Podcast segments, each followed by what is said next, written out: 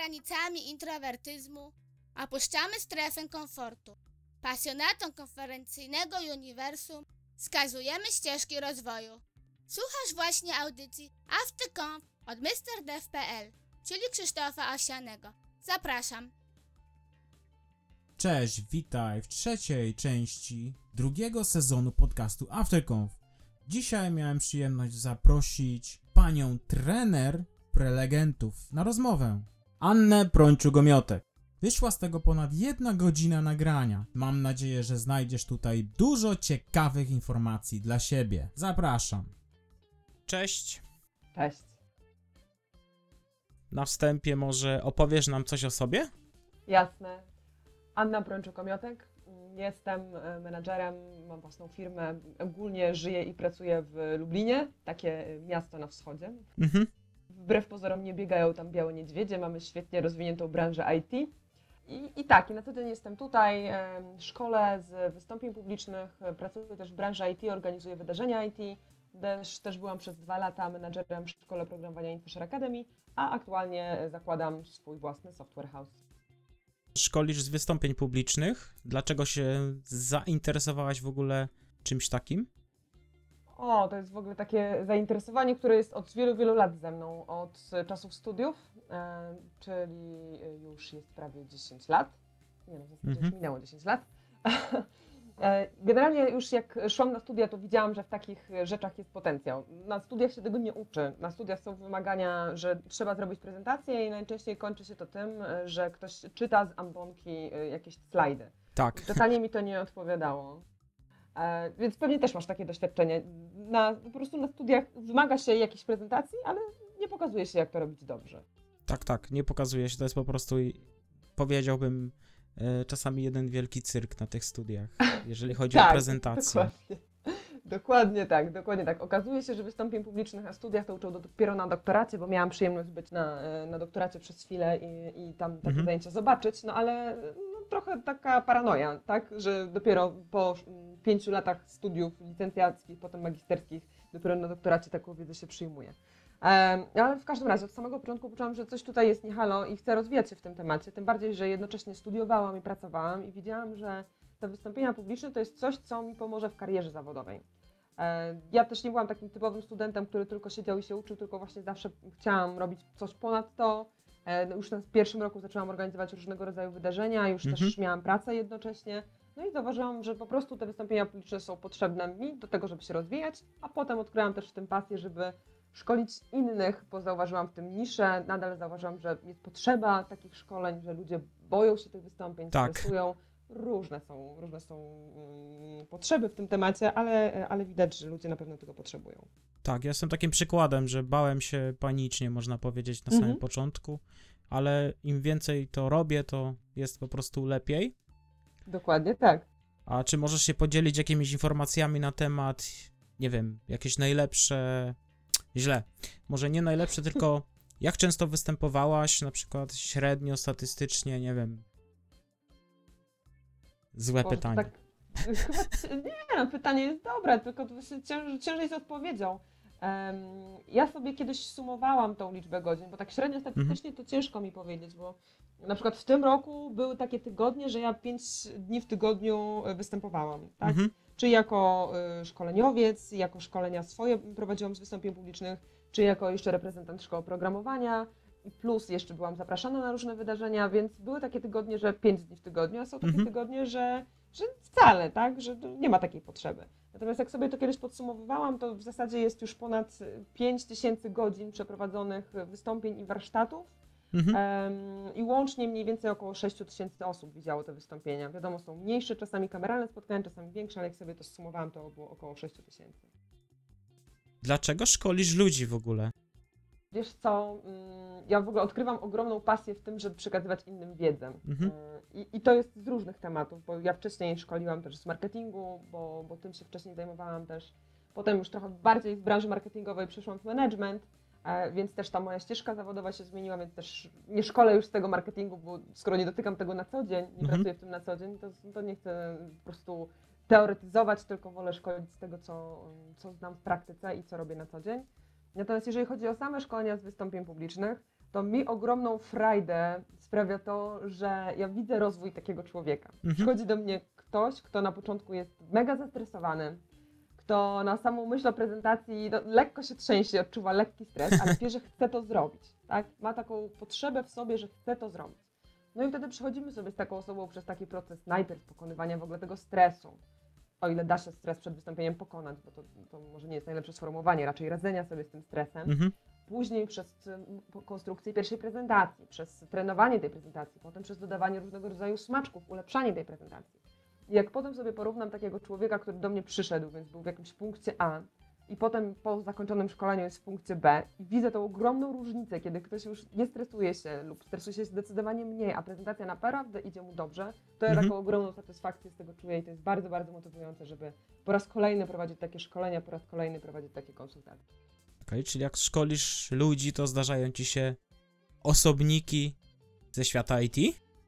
Tak, tak, zdarzają się. Nawet ostatnio, jak prowadziłam w czerwcu szkolenie, to akurat był project manager, który pracuje w jednej z lubelskich firm IT Mhm. i ma występować przed klientem. Szkolenie było mu potrzebne do tego właśnie, żeby lepiej występować przed klientem. Czasami też negocjuje różnego rodzaju rzeczy, Mhm. ale też prezentuje na forum mniejszym lub większym.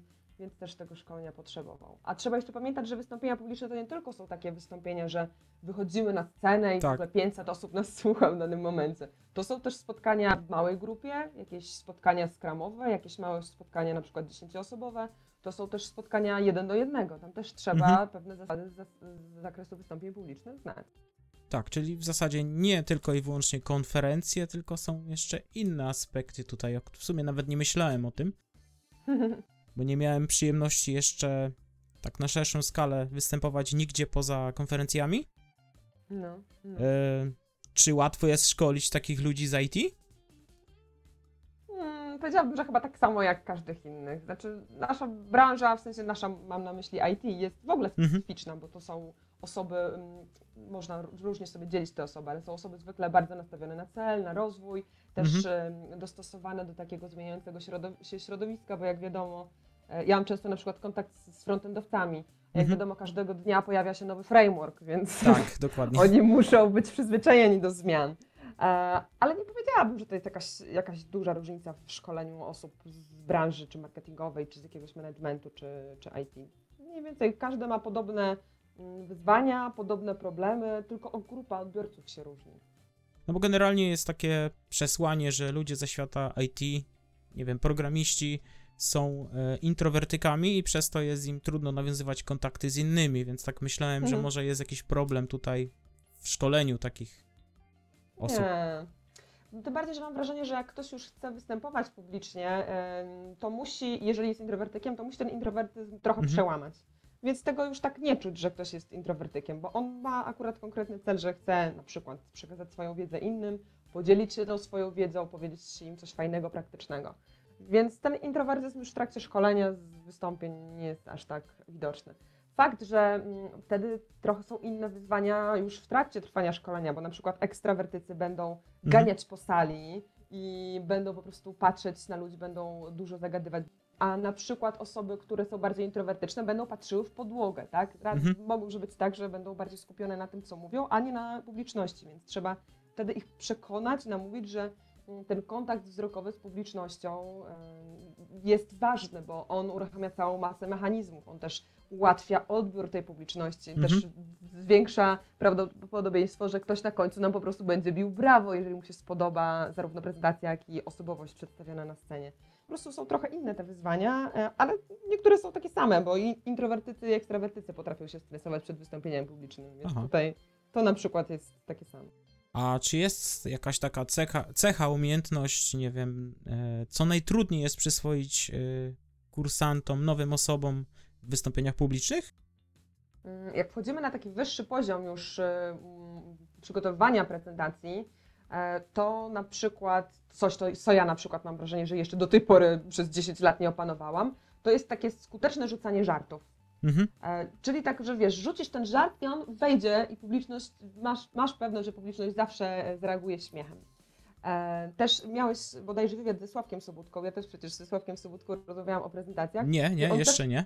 Nie miałeś jeszcze. Widzisz, to możecie zahaczyć temat żartów ze Sławkiem, bo on to po prostu jest mistrz pod tym kątem. Oglądałam jego prezentację z którejś konferencji, już nie pamiętam w tym momencie, czy to była konfitura, czy jakaś inna. W każdym razie on jak rzuca ten żart, to już rzeczywiście no, on wchodzi w tą publiczność, tak? Już, Mhm. już, e, już łatwiej ta publiczność to wyłapuje. E, Ale to jest kwestia wprawy. Trening, trening, trening. I też nie każdy dobrze się czuje z żartami. Niektórzy po Mhm. prostu wolą mieć poważną prezentację, ale ten żarcik raz na jakiś czas dla, dla rozluźnienia jest warto rzucić, więc im jest wtedy o wiele, wiele trudniej coś takiego zastosować. Więc mam wrażenie, że to jest taki już wyższy poziom. Czy jest jakiś szczególny kursant, z którego jesteś najbardziej zadowolona? Wiesz co, e, w maju miałam taką dziewczynę mm, u mnie na szkoleniu, e, która przyszła totalnie przestraszona, zresztą na początku to chyba Mhm. każdy przychodzi totalnie przestraszony. Natomiast przyszła z takim zamysłem, że ona po raz pierwszy w życiu chce wystąpić publicznie i po raz pierwszy też jednocześnie być organizatorką wydarzenia. Więc w ogóle e, dwa pierwsze razy, żeby było ciekawie. E, ale miała jasno skonkretyzowany cel. To akurat była dziewczyna, która jest, e, czy dziewczyna, pani po 35 roku życia, Mhm. która założyła fundację e, na rzecz rodziców dzieci niepełnosprawnych. Więc ona Okej. tworzy akurat e, taką społeczność wokół tych rodziców, organizuje dla nich wydarzenia. W zasadzie to wydarzenie, na które się przygotowywała, to było pierwsze takie duże wydarzenie, mm, ale też ma już w planie, miała też kolejne mniejsze spotkania. No i dla niej to było takie ogromne wyzwanie, bo właśnie po, po raz pierwszy e, jest organizatorem tak dużego wydarzenia. Miała wśród gości e, nie tylko osoby tutaj lokalnie z rynku, ale też e, pewna aktorka jej się zgodziła Mhm. na, na udział w tym wydarzeniu, pewna dziennikarka. Więc było takie wyzwanie, że ona to wydarzenie musi poprowadzić. Fajnie tych ludzi, rozpoznawalnych ludzi, gwiazdy pewnego rodzaju, fajnie zapowiedzieć.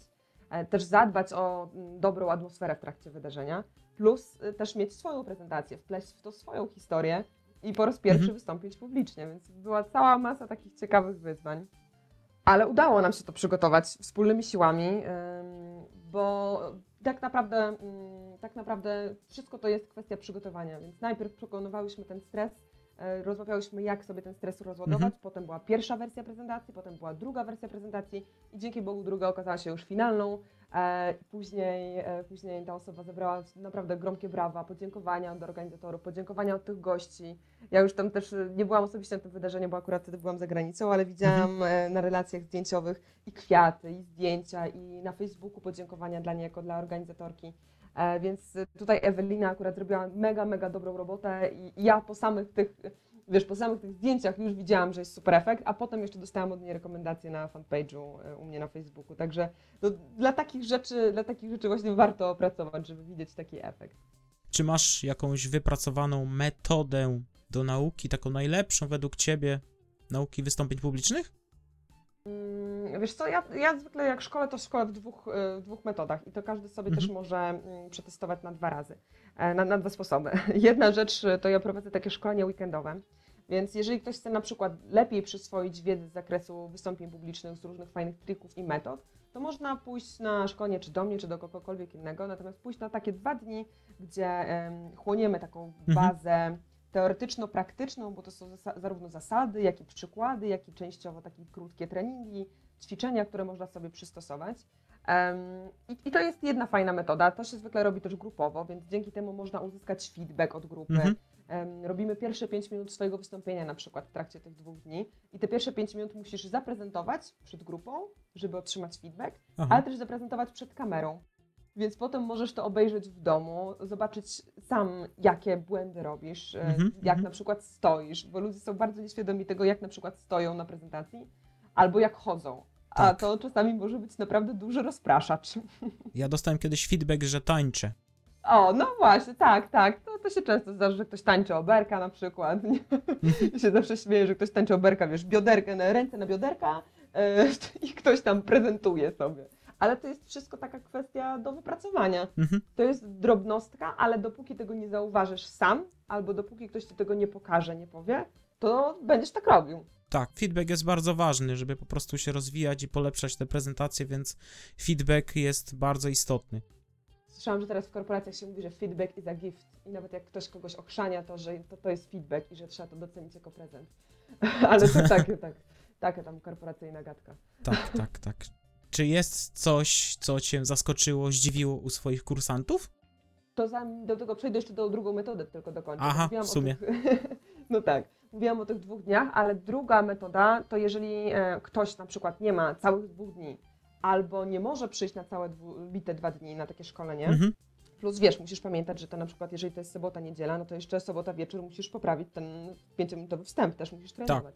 Więc cały feedback, e, cały, Boże, cały weekend jest wyjęty z życia.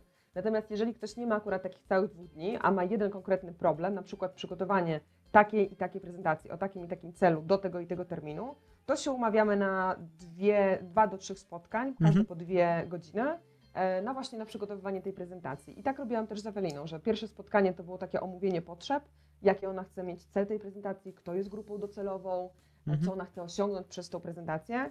Potem ona przygotowywała pierwszy zarys prezentacji i, na, i, i w trakcie, w międzyczasie, kiedy się nie zdwaniałyśmy, to ona po prostu pracowała nad pierwszą wersją.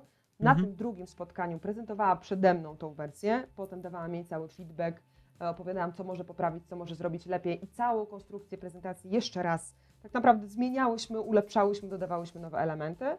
Później znowu ona pracuje sama, czy tam dana osoba pracuje sama nad tą prezentacją i zwaniamy się później po raz trzeci na takie finalne dzwonienie, na taką finalny feedback, gdzie osoba po prostu prezentuje mi Mhm. tą finalną wersję prezentacji tak, jak już miałaby to przedstawić przed grupą, przed e, zespołem, przed inwestorem, e, różne, różne są osoby.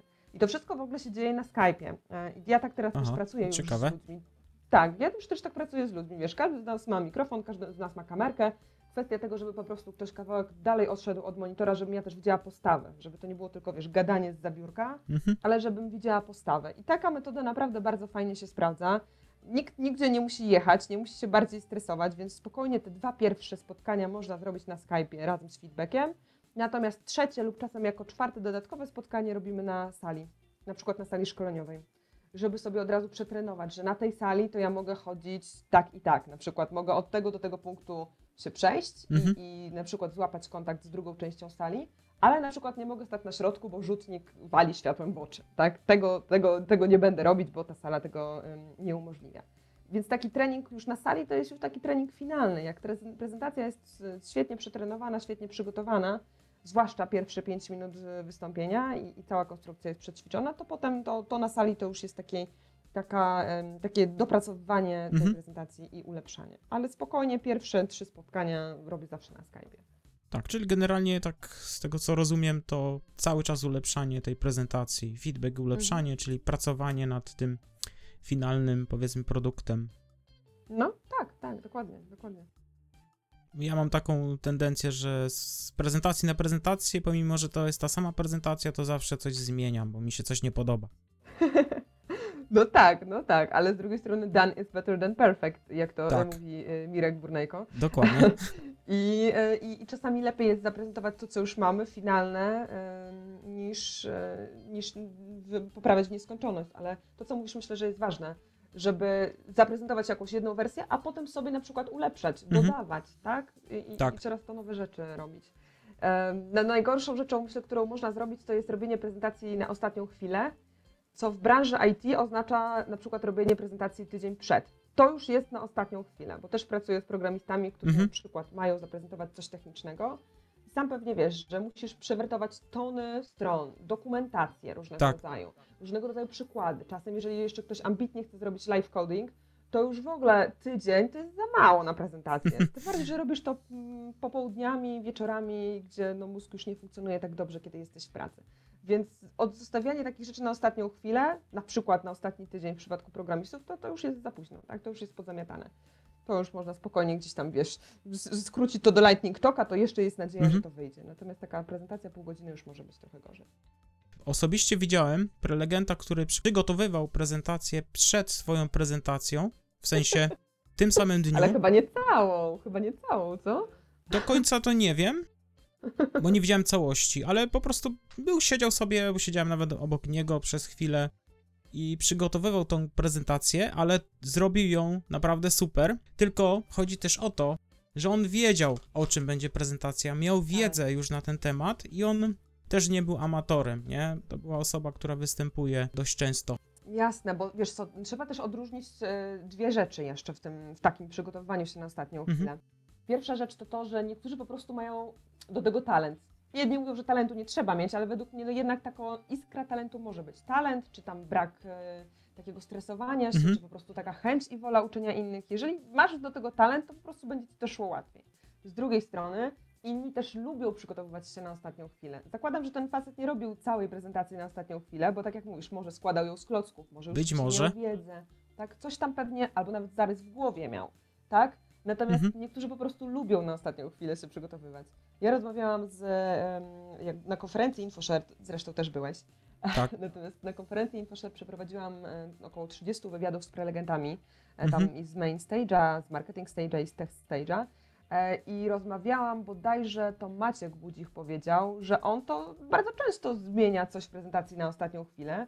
A i Paweł Tkaczyk też tak mówił, że on Tak. zmienia na ostatnią chwilę, bo on tak lubi, bo na przykład coś w międzyczasie pojawiło się jako przykład, na przykład na, jakiś przykład z social media, Mhm. coś się wydarzyło, jakaś marketingowa sytuacja, czy nawet z dnia pierwszego konferencji możesz podać przykład na drugim dniu konferencji, że coś można było zrobić tak i tak, to był super przykład, albo coś można było zrobić inaczej i to też jest taki antyprzykład, ale bardzo, bardzo świeży. Mhm. Więc takie ym, uzupełnienie na ostatnią chwilę myślę nie jest takie, takie złe, pod warunkiem, że zarys i szkic zrobisz sobie odpowiednio wcześniej. Tak, zdecydowanie oni w tym momencie nie startują od zera, bo tutaj nie ma co w ogóle tutaj dyskutować. No, Paweł mówił, że on tak naprawdę często mówi to samo, troszkę ubiera w inne historie, więc y, nie można powiedzieć, że zrobił prezentację na ostatnią chwilę, bo on to No już jasne. praktykuje od dawna. Tak, bo zna przykłady, bo, bo wie, co może, na co też może sobie pozwolić na danej Mhm. sali szkoleniowej. To znów chyba akurat też Paweł Tkaczek powiedział, że on też komunikat dostosowuje do odbiorców. Tak. Bo może się zdarzyć tak, że no niby wiesz, kto jest na tej konferencji. Jeszcze w przypadku branży IT to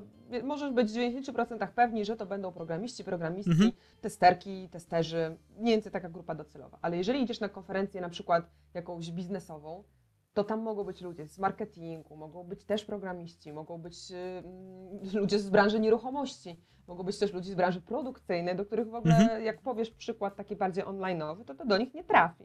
Więc ja zwykle y, zadaję kontrolnie parę pytań na początku, kilka takich rzeczy, które mogą po prostu sprawdzić, do kogo ja mówię. To, te pytania się różnią, ale w zależności od tego, jaka to jest konferencja, staram się sprawdzić, e, do kogo ja mówię i ewentualnie Mhm. lekko zmienić y, komunikat na, już na samym początku. To może to pytanie, które już wcześniej A zadałem. tak, padło. Czy jest coś, co cię zaskoczyło, zdziwiło u swoich kursantów? Sobie myślę, czy mnie coś zaskoczyło i zdziwiło. Patrz, bo trudne pytanie, dlatego Mhm. odkładam na później. Spoko. Wiesz co, na przykład em, ostatnimi czasy zaskakiwało mnie, już teraz zaskakuje mnie coraz mniej, ale zaskakiwało mnie, że wszyscy, ale autentycznie wszyscy stresują się przed prezentacjami.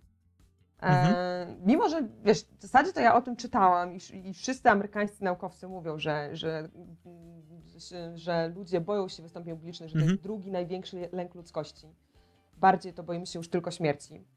I w zasadzie niby o, to, o tym wiedziałam z takiej teorii i z wiedzy psychologicznej, natomiast e, ewidentnie jak pytałam każdego człowieka i on mówił, że się stresuje w taki lub inny sposób, to nadal było to dla mnie zaskakujące, że tyle osób nadal się stresuje tych wystąpień, mimo że Mhm. ja też wielokrotnie mówię o tym na vlogu, mimo że są inne kanały na YouTubie, które mówią wielokrotnie o tym, jak pokonać stres, czy, czy jak zniwelować ten stres przed wystąpieniami.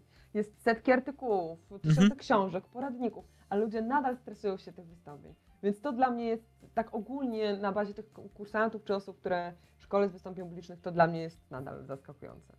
Ciekawe, może wszyscy po prostu dzielą między sobą tą wiedzę, tak, stresuje się, ty też się będziesz stresował i później wszyscy się stresują, bo jest ogólnie takie, taka opinia, że każdy się stresuje i powinien się stresować. Może i tak, może tak być. No niektórzy w ogóle naukowcy twierdzą, że jeżeli ktoś mówi, że się nie stresuje przed wystąpieniami publicznymi, to jest psychopatą. Bo to taki sam, wiesz, niepoprawne funkcjonowanie w mózgu, ale to, to, to też zależy, bo pewnie jak masz już, wiesz, 20 lat doświadczenia na scenie, 30-40, to po prostu tego stresu nie odczuwasz w tak duży sposób, jak odczuwałeś kiedyś. I wtedy Mhm. się już wydaje, że się nie stresujesz aż tak, bo po prostu znasz tą reakcję organizmu i wiesz, co trzeba zrobić. Ja, ja wiem generalnie tylko tyle, że ten stres, który miałem wcześniej, a teraz to jest zupełnie coś innego, on się zmienił. No, no, dokładnie. I, i dokładnie po tak. prostu nie przeszkadza mi już to teraz tak mocno. A tak z ciekawości, to w jaki sposób się zmienił? Wcześniej na przykład, nie wiem, trzęsły ci się dłonie, a teraz już się nie trzęsą? Czy, Tak, czy e? Tak, potrafił mi się po prostu organizm telepać, nie mogłem po No. prostu y, się skupić tak naprawdę przed tym wszystkim.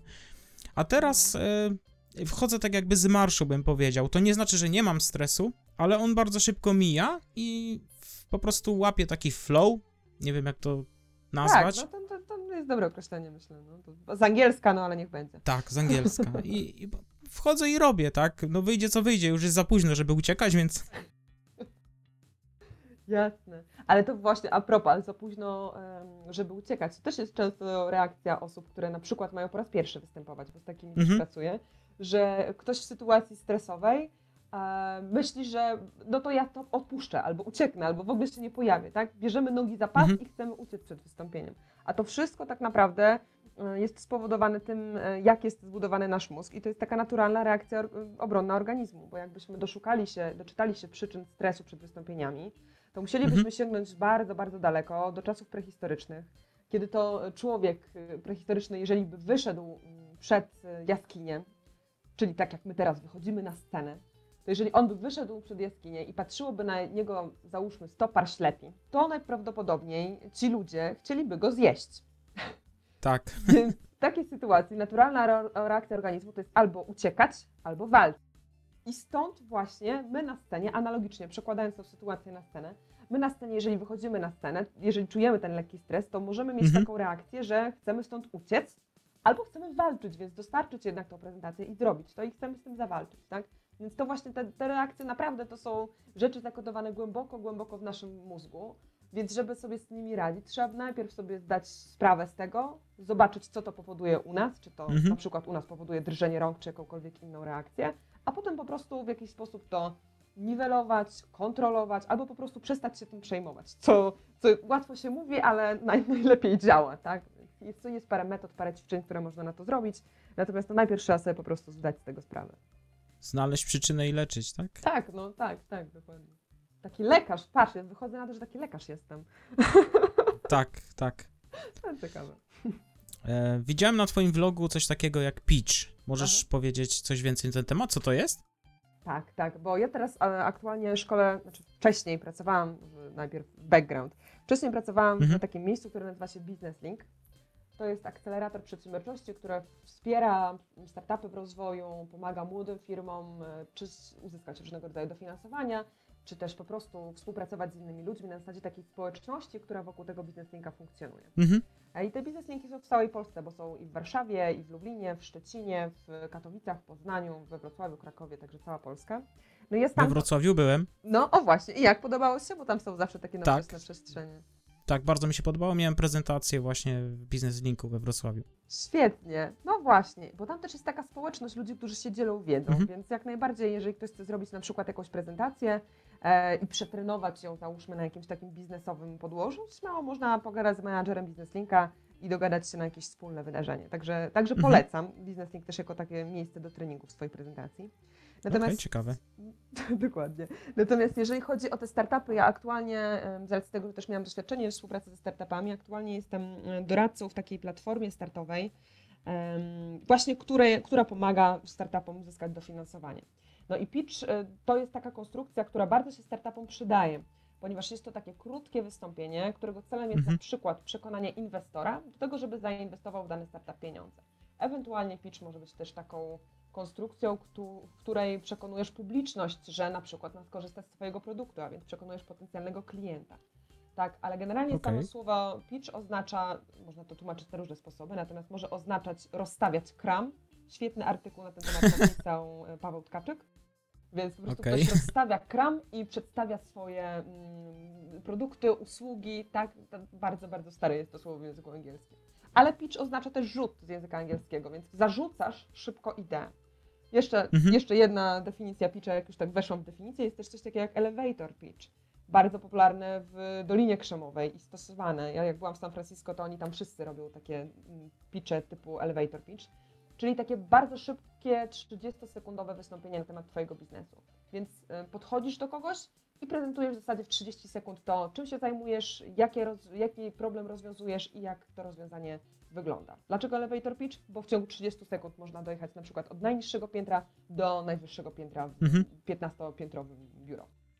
I można w windzie komuś coś przekazać. To coś Tak. o tym słyszałem właśnie. Tak, można zapiczować komuś w windzie, dokładnie tak.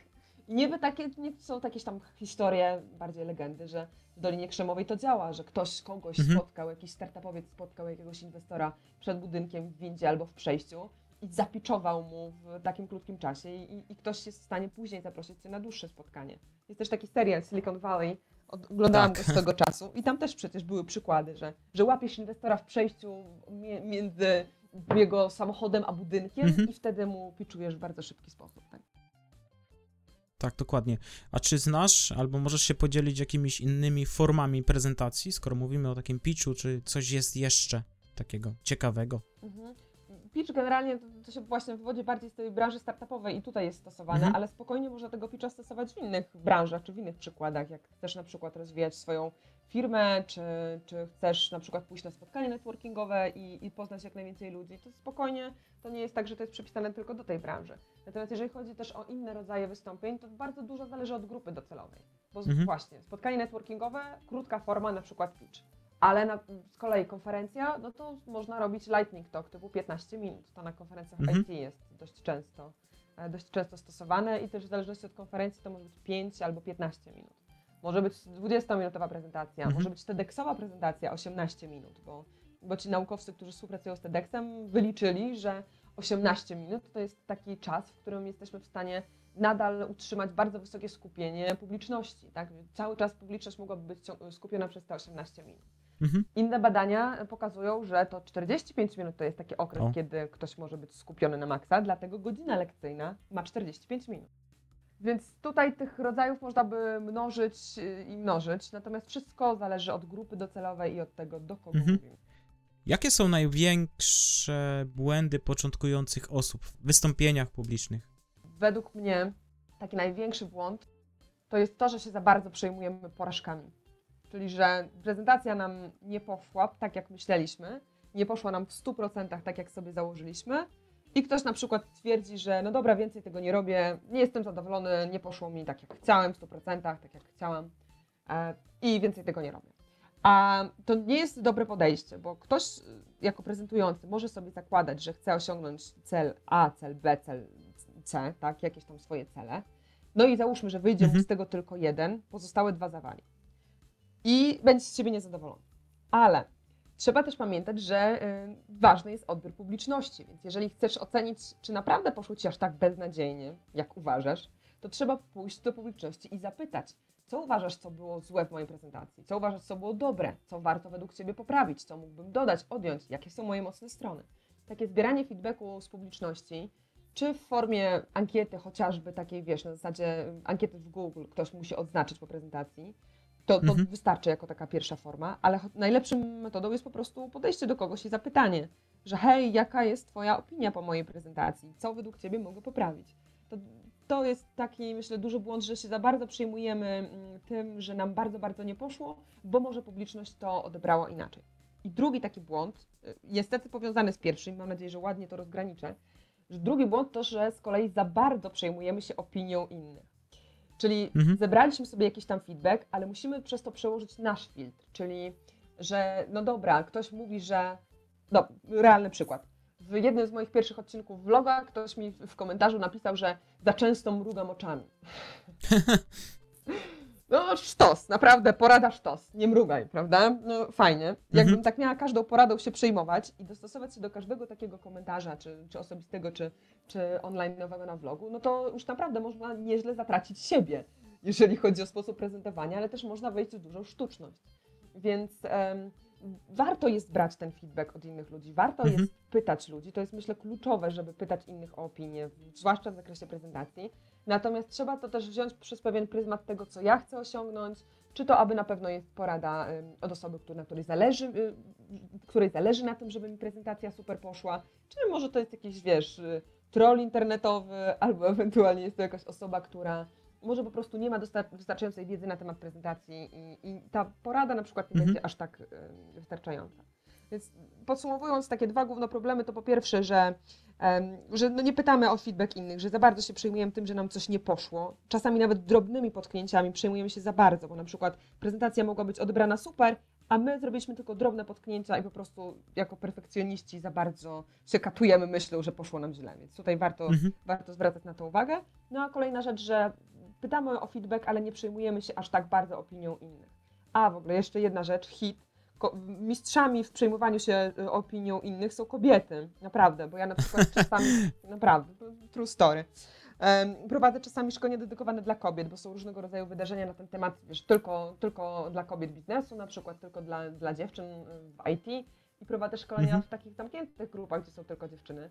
No i to jest po prostu hit, jak dziewczyny, kobiety, dorosłe, 30, 40, 50-letnie potrafią się przejmować opinią, opinią innych w stylu Boże, jak ja się beznadziejnie ubrałam na tą prezentację i tak w ogóle to mówiłam niewyraźnie i na pewno wszyscy myślą, że ta prezentacja była beznadziejna. A tak naprawdę nikt oprócz ciebie samej, w przypadku kobiet, nikt oprócz ciebie samej nie zwrócił na to uwagi, bo na przykład ludzie nie patrzyli na opakowanie, tylko patrzyli na, na to, co, o czym mówisz. Więc my kobiety Mhm. jesteśmy naprawdę mistrzyniami, mistrzyniami w domyślaniu się tego, co inni mogli pomyśleć, niestety bardzo często błędnie. Tak, tak, to znam, bo mam żonę, więc... No właśnie, tak, tak. No. Jaki jest problem? Domyśl się, prawda? Ja odnoszę wrażenie, że w przypadku akurat konferencji IT, jak występują jakieś prelegenci, to my jako uczestnicy tak naprawdę praktycznie nie zwracamy uwagi do końca na to, jak ktoś prezentuje, jak jest ubrany i tak dalej, tylko ważniejszy jest ten content, który przekazuje. Więc nie wiem, czy tak jest wszędzie. Mhm. Y, Ja się z Tobą zgodzę jak najbardziej, że tutaj w, na konferencjach IT większe znaczenie ma to, czy pokażesz kod, czy jest mięso w tej Mhm. prezentacji, znaczy tak zwane mięso, tak? Czyli wysoka Tak. wartość merytoryczna. A już sama forma, czy tam ubranie nie jest aż tak ważna. Ale z drugiej strony działają też mechanizmy takie podświadome. Nie zawsze to, to będzie, wiesz, dominowało, natomiast e, oprócz tego, co mówisz, myślę, że ró- równie ważne jest to, że czasami po prostu podświadomie ocenimy kogoś na podstawie czy jego wyglądu, czy sposobu prezentacji. Po prostu to są takie Mhm. mm, mechanizmy, które mogą działać niezależnie od naszej woli. Więc mimo wszystko warto czasami zwracać też uwagę na to e, opakowanie prezentacji, czy na, wiesz, ubiór, czy sposób przedstawienia, czyli sposób mówienia i tego typu rzeczy. Plus jeszcze to, co mogłabym dodać do tego, co powiedziałeś, myślę, że też em, nieraz każdy z nas słyszał taką prezentację, gdzie mega fajnie, merytorycznie, widać, że ktoś się przygotował, jest kod, ale Mhm. mówi co chwilę, yy, przerywa co chwilę, albo w ogóle gdzieś odpływa wzrokiem, albo mówi za cicho i utrudnia to odbiór. I, i wiesz, że ta Tak. prezentacja jest dobra merytorycznie, ale nie chce ci się jej słuchać, bo po prostu ciężko się tego słucha. Więc to podanie też czasami naprawdę no, ma znaczenie, tak? Mhm. A co byś radziła e, zrobić przed samym, samą prezentacją? Nie wiem, jakoś przygotować się, odstresować, jakieś ćwiczenia, czy cokolwiek tutaj Mhm. możesz doradzić? Tak, ja przed każdą prezentacją radzę robić e, rozgrzewkę głosu. Ja też teraz, e, akurat dzisiaj też zrobiłam tą rozgrzewkę, więc taki głos mam, Mhm. myślę, przyjemniejszy w słuchaniu, niż gdybym tej rozgrzewki nie zrobiła. Bo wiadomo, podczas wystąpienia głównym naszym narzędziem, obok komputera i PowerPointa, jest, jest nasz głos. Więc to, w jaki sposób będziemy mówili, czy ten głos będzie przyjemny w słuchaniu, to dużo zależy od tego, czy zrobimy wcześniej rozgrzewkę głosu. E, Jest y, kilka takich ćwiczeń. Ja w ogóle myślę, że mm, tak teraz mi przypomniałeś o tym. Podeślę link do takiego PDF-a, który ja też y, rozdaję. To są ćwiczenia na rozgrzewkę głosu. To są trzy różne metody, Okej. jak te ćwiczenia można zrobić. Tak, żeby każdy mógł sobie taką rozgrzewkę zrobić. Czy godzinę przed wystąpieniem, czy jeszcze w mieszkaniu, czy na przykład chwilę przed prezentacją. Coś takiego, żeby te nasze struny głosowe, gardło i całe to pudło rezonansowe po prostu rozgrzać Mhm. e, i, i wprawić w ruch. Jeżeli się tego nie zrobi, to od razu porada w stylu, co jeżeli nie chce mi się tego robić. E, Jeżeli się tego nie zrobi, to może się to skończyć tym, że zaczniemy prezentację bardzo drżącym głosem, albo niewyraźnym głosem, albo też niektórzy mają taką tendencję, że za chwilę zaschnie mi w gardle. No jak ci w pierwszych pięciu minutach zaschnie w gardle, tak już wiesz, poprzez całą prezentację choćbyś litr wody wypił, tak już ciężko jest to naprawić. E, I po prostu no, ta, ta rozgrzewka głosu ma nam zapewnić to, że na samym początku już wejdziemy pewnie w prezentację e, i powiemy ją wyraźnie, donośnym głosem, wyraźnym głosem, w przyjemny sposób dla Mhm. słuchacza i dzięki temu po prostu cała też prezentacja pójdzie nam prościej, bo wiesz, pierwsze wrażenie robi się tylko raz, zrobimy dobre pierwsze wrażenie, to i nam będzie lepiej, publiczności będzie lepiej i taka rozgrzewka na pewno zasłuży, e, posłuży mm, jednym i drugim stronom. Natomiast, E, Ja no, tak, ja zauważyłem, że mój głos się wyklarował Aha. przez to, że zacząłem mówić do ludzi. Czyli może w normalnym trybie mówię normalnie, ale na przykład popowiadam godzinę gdzieś na scenie, to faktycznie ten głos jest zupełnie inny. Jasne, dokładnie tak. Właśnie dlatego tą rozgrzewkę trzeba na przykład zrobić godzinę przed I wtedy Mhm. też twój głos od razu wejdzie w taką fazę tak, takiego przyjemniejszego głosu, mniejszego do, do słuchania. E, to, tak jak mówię, podejść na ten BDF, to myślę, że będzie fajne rozwiązanie też dla twoich słuchaczy, y, dla słuchaczy twojego podcastu. Natomiast to, co mogę poradzić, to na przykład można te ćwiczenia robić w samochodzie. Jeżeli ktoś się tam bardzo wstydzi robić to, wiesz, przed samą salą albo przed wejściem do budynku, Mhm. no to jedna, jedno rozwiązanie to jest robienie takich ćwiczeń w samochodzie. Przecież raczej generalnie na, w samochodzie nikt na nas nie będzie patrzył, jak jedziemy do, na konferencję, na dane wydarzenie, to raczej nikt tam nie zwróci uwagi, że sobie coś ćwiczymy, jakieś sylaby, czy jakieś Mhm. mięśnie, sobie rozciągamy mięśnie twarzy w trakcie jazdy.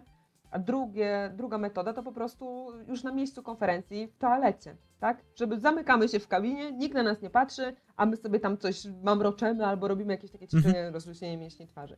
Coś takiego, jakieś takie miejsce po prostu, w którym nam nikt nie będzie przeszkadzał, e, miejsce, gdzie możemy sobie po prostu przetrenować e, nasz głos, e, czy chociaż mięśnie twarzy, nawet nie sam głos, tylko mięśnie twarzy by wystarczyły.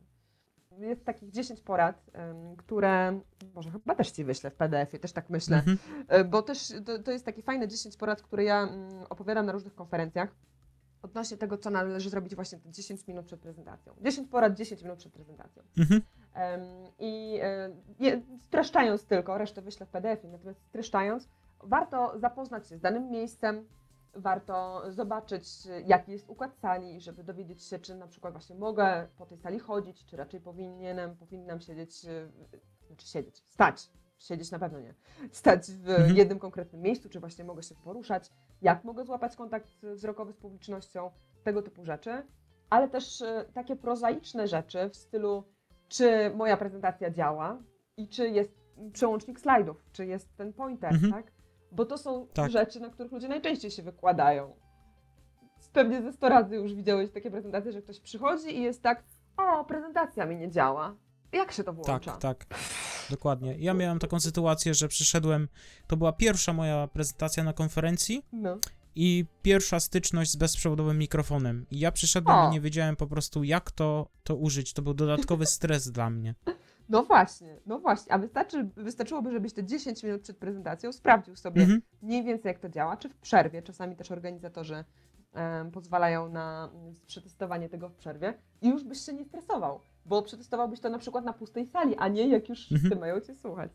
Nie no, to jest po prostu hit. Jak tyle razy, co jeżdżę na konferencje, to widzę, że, że ludzie dalej mają problem z tym, że o, nie działa mi prezentacja, tak? O, nie działa mi komputer. Tak. Nie przetestowałem, nie przetestowałam tego. Chociaż wiadomo, są też takie sytuacje, ja ostatnio tak miałam, że przetestowałam komputer e, dzień wcześniej, nie tego samego dnia, tylko dzień wcześniej. Przychodzę w dniu wydarzenia, a moja prezentacja już nie działa na tym rzutniku. Mhm. Mój komputer, nadal ten sam komputer, te same przejściówki i prezentacja nie działa. I też są takie sytuacje, no to wtedy trzeba ograniczyć ten stres, albo trzeba w jakiś inny sposób ją zaprezentować, albo na bieżąco znaleźć rozwiązanie, ale nie, mo- nie można się poddać emocjom i za bardzo stresować, bo to, wiesz, jeżeli ja sprawdziłam prezentację, organizator sprawdził prezentację, wszystko zrobiliśmy jak należy, to czasami jest taka złośliwość rzeczy martwych, która powoduje, że, że coś w danym momencie nie zadziała, ale nie ma co też y, aż za bardzo się tym przejmować, trzeba też wziąć poprawkę na to, że tak czasami się może zdarzyć. A jakieś takie porady, taka formuła na przykład, jak się przygotować y, wcześniej do tej prezentacji, czyli nie wiem, jakieś zaplanowanie treningów, nie wiem, y, coś takiego? Je- Istnieje w ogóle coś takiego, jakaś forma? Tak, tak, jak najbardziej. Em, wiele osób mówi, że warto jest przetestować y, pierwsze 5 minut swojego wystąpienia. Ja jestem też za tym, żeby te pierwsze 5 minut swojego wystąpienia mieć tak przetrenowane, tak naprawdę Mhm. fest. Może niekoniecznie wykute na blachę, bo to widać wtedy sztuczność tej prezentacji i niekoniecznie jest to fajne w odbiorze przez publiczność, ale żeby te pierwsze 5 minut prezentacji mieć przygotowane. Natomiast co trzeba zrobić wcześniej? Y, Jeżeli na przykład znamy już datę wydarzenia, załóżmy, Mhm. jest to 10 września, mamy w tym momencie lipiec, wiemy, że prezentacja jest 10 września, no to w międzyczasie warto jest już zbierać materiały do tej prezentacji. Czytać jakieś wiadomości, czytać linki, zbierać to w jakimś Mhm. jednym miejscu, czy w notatniku, czy w pliku w Wordzie, zbierać sobie tego różnego rodzaju informacje. Nawet niekoniecznie już konstruować prezentację, tylko po prostu zbierać dane. Ważne jest też, żeby w międzyczasie dużo spać. Dlaczego to jest takie Aha. ważne? Bo nasz, nasz mózg będzie po prostu przyswajał tą wiedzę, że tak powiem, w tle. E, Kiedy po prostu śpimy, kiedy jesteśmy wyspani, nasz mózg, e, kiedy jesteśmy wyspani e, i wtedy nasz mózg lepiej chłonie wiedzę, ale też w nocy ta wiedza mm, zapisuje się tak jakby z tej pamięci tymczasowej na pamięć długotrwałą. Więc jeżeli będziemy wyspani, będziemy sobie trenowali, będziemy zbierali sobie te informacje i będziemy em, Mhm. w międzyczasie też dbali o siebie, to po prostu więcej nam w głowie zostanie. No ale pierwszy etap to bym właśnie powiedziała, że to jest takie zbieranie informacji. Drugi etap to jest tworzenie konstrukcji prezentacji. Czyli dobra, Mhm. mam jakieś dane i załóżmy miesiąc przed konferencją ustalam sobie, jaka konkretnie ma być struktura mojej prezentacji. Czyli co ja chcę ująć, jaki jest też cel tej prezentacji, co ja chcę w tej Mhm. prezentacji osiągnąć. Kto jest grupą docelową, bo to też będzie determinowało tą strukturę. Jeżeli grupą docelową są na przykład programiści, to wiem, że w ramach tej struktury muszę pokazać to mięso, muszę pokazać ten kod, muszę pokazać Dokładnie. jakieś przykłady, tak? Więc y, określamy sobie właśnie takie trzy kluczowe rzeczy, jak struktura prezentacji, jak cel prezentacji, jak grupa docelowa. E, I to też można rozbijać na części pierwsze, czyli struktura i podstruktury na przykład. Mhm. Jak cel e, też można rozbić na trzy cele. Cel mój własny, cel jaki może osiągnąć, e, jaki ja chcę osobiście osiągnąć, cel jaki ja chcę osiągnąć zawodowo, może być też cel, jaki chcę osiągnąć dla firmy, ale też może być cel, który ja chcę osiągnąć pod kątem grupy docelowej, co chcę, żeby oni Mhm. się dowiedzieli w trakcie tej prezentacji. Także tutaj warto to rozbić na części pierwsze. No i ta grupa docelowa, czyli w zasadzie do kogo ja mówię. I tutaj, e, do, tutaj warto byłoby się pochylić trochę bardziej niż tylko, no mówię do programistów, tak? Mhm. Ale do jakich programistów? Do kogo konkretnie? W jakim mogą być wieku? Jakie to są technologie? Zwykle na prezentacji, jeżeli mówimy na przykład o frontendzie, to będą nas słuchali programiści frontend. Więc muszę też pomyśleć o specyfice tej grupy docelowej. Co już mogą wiedzieć? Mhm. Nie w 100% tego nie określimy, co już wiedzą, ale co ewentualnie już mogą wiedzieć, jaką mogą mieć wiedzę. Jeżeli konferencja jest dla osób początkujących, to mogę założyć, że wiedzą trochę mniej. Natomiast jeżeli Mhm. dla osób zaawansowanych, no to mogę założyć, że no raczej będą znali różne zaawansowane tematy, różne frameworki i mogę im pokazać różne rzeczy na tle innych rzeczy, które już wiedzą. Więc tutaj im więcej sobie powiemy o tej grupie docelowej, tym więcej też nam to powie, e, pomoże ust- ustalić tego, jaka powinna być ta struktura prezentacji. Jak sobie te rzeczy ustalimy, warto jest już zacząć właśnie pracę nad szczegółami tej prezentacji. Mhm. Czyli tą zawartość z tego pliku, który tworzyliśmy w pierwszym etapie, e, przekładać już na pewnego rodzaju konstrukcję, układać pewną kolejność, co ma być e, ułożone jeden do drugiego. I zwykle w przypadku prezentacji nietechnicznych sugeruję, żeby to robić e, jeszcze nie w PowerPoincie. Najpierw, żeby sobie po prostu Mhm. w głowie ułożyć strukturę, że ja chcę mówić o tym, o tym, o tym, zacząć trenować tą prezentację, zacząć mówić tą prezentację, opowiadać, najpierw przed lustrem, potem przed jakąś osobą i w trakcie mówienia dopiero mm, ustalić, czy ta kolejność mi odpowiada, czy to ma jakieś logiczne połączenie. Czyli pierwszym etapem był ten plik, drugim ustalenie, e, ustalenie struktury prezentacji, a w trzecim mhm. jest już trening. Już w trzecim Trening. etapie jest trening. I dopiero w czwartym etapie są slajdy i PowerPoint. Na samym, samym końcu są slajdy i tworzenie PowerPointa, bo jak sobie już przetrenowałem, przetrenowałam prezentację, wiem, że w takiej kolejności mi się to mówi super, to teraz sobie dobieram slajdy. Dobieram sobie grafiki, jakieś proste grafiki, jakieś Mhm. liczby, które tylko wzmocnią i spotęgują mój przekaz. Jak wiemy, na tych slajdach nie może być za dużo tekstu, więc nie możemy się opierać na tym, że ze slajdów będziemy czytać, tylko slajdy to tak naprawdę jest wsparcie dla nas, dla nas jako dla prezentera, Mhm. żeby Dokładnie. nam ta kolejność szła sprawniej, żeby prezentacja szła sprawniej i żeby też publiczność zapamiętała te kluczowe rzeczy, na przykład jakąś jedną główną statystykę. I tu teraz jeszcze mała gwiazdka. W branży IT y, y, punkt trzeci i czwarty można łączyć. Czyli najpierw robimy Mhm. plik, strukturę, ale trening i slajdy możemy robić jednocześnie, no bo mimo wszystko w branży IT no, musisz pokazać ten kod, musi być ta zawartość merytoryczna i ciężko będzie Ci to opowiedzieć bez slajdów. Więc tutaj akurat, no, tak, Tak. jak mówię, jest taka mała gwiazdka, te rzeczy można robić jednocześnie. Ale jeżeli masz prezentację w jakiejkolwiek innej branży, która nie wymaga pokazywania kodu czy pokazywania czegokolwiek innego w postaci przykładów na slajdach, to spokojnie warto jest, nawet zalecane jest, żeby najpierw trenować tą prezentację, a Mhm. na samym końcu zrobić slajdy. Dlatego też, wracając do Twojego przykładu z początku, e, ten chłopak, co robił te slajdy w ostatniej chwili, mogło być tak, że on już miał w głowie wszystko ułożone, że on miał całą prezentację zrobioną, tylko jeszcze musiał dorobić slajdy. Tak o tym samym pomyślałem, że po prostu to, co on robił, to już była formalność tylko. Jasne. Mi się niestety też tak zdarza czasami kończyć prezentację pół godziny przed wystąpieniem, ale w głowie Mhm. Mam już ułożoną strukturę od miesiąca i wiem, o czym chcę mówić, więc to już jest tylko formalność, tak? Ale akurat tych slajdów i ślicznych grafik nie udało mi się zrobić, bo, bo nie jest to moje ulubione Mhm. zajęcie. Ja wolę opowiadać, mówić, a te slajdy to tak, wiesz, ustawiam na ostatnią chwilę. Niektórzy tak mają po prostu.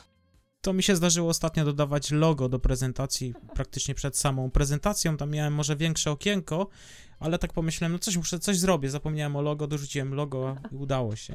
No widzisz. No. Ale to są takie już kosmetyczne zabiegi. Tak, tak. Ale to myślę, że najważniejsze jest, żeby mieć przetrenowaną tą prezentację, Mhm. jak to opowiadasz, tak?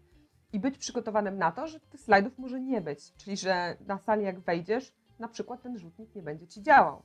I co, jak rzutnik ci nie działa, to nie powiesz nic? Wy- Wychodzę. Tak, dokładnie, wychodzę, nie ma slajdów, wychodzę, foch. Foch. Teraz tak mi się przypomniało, że ja kilka razy, nie wiem czy to był eksperyment, czy po prostu tak to wynikło, jak jechałem samochodem, Mhm. i to było też związane, że jechałem na jakąś tam konferencję, to zdarzyło mi się po prostu zamyśleć i, i tak jakby wizualizować sobie moją prezentację w trakcie. Jezu, w trakcie jazdy autem to niebezpieczne. Tak, tak. No, powiedzmy, w głowie mi się na przykład układało, co po kolei powiem i często na przykład później zmieniałem to wszystko, Tak. bo sobie powiedzmy w jakiś sposób już to ułożyłem. Tak, tak. No właśnie, e, ciekawe rzeczy na ten temat mówi Miłosz Brzeziński. Polecam, żeby sobie go posłuchać. Mhm. To jest taki psycholog biznesu. Był bardzo fajny wywiad z nim e, na kanale, na YouTubie Mała Wielka Firma. I on opowiadał Mhm. między innymi o tym, że, e, tu będzie cytat z Miłosza, umysł jest jak pralka.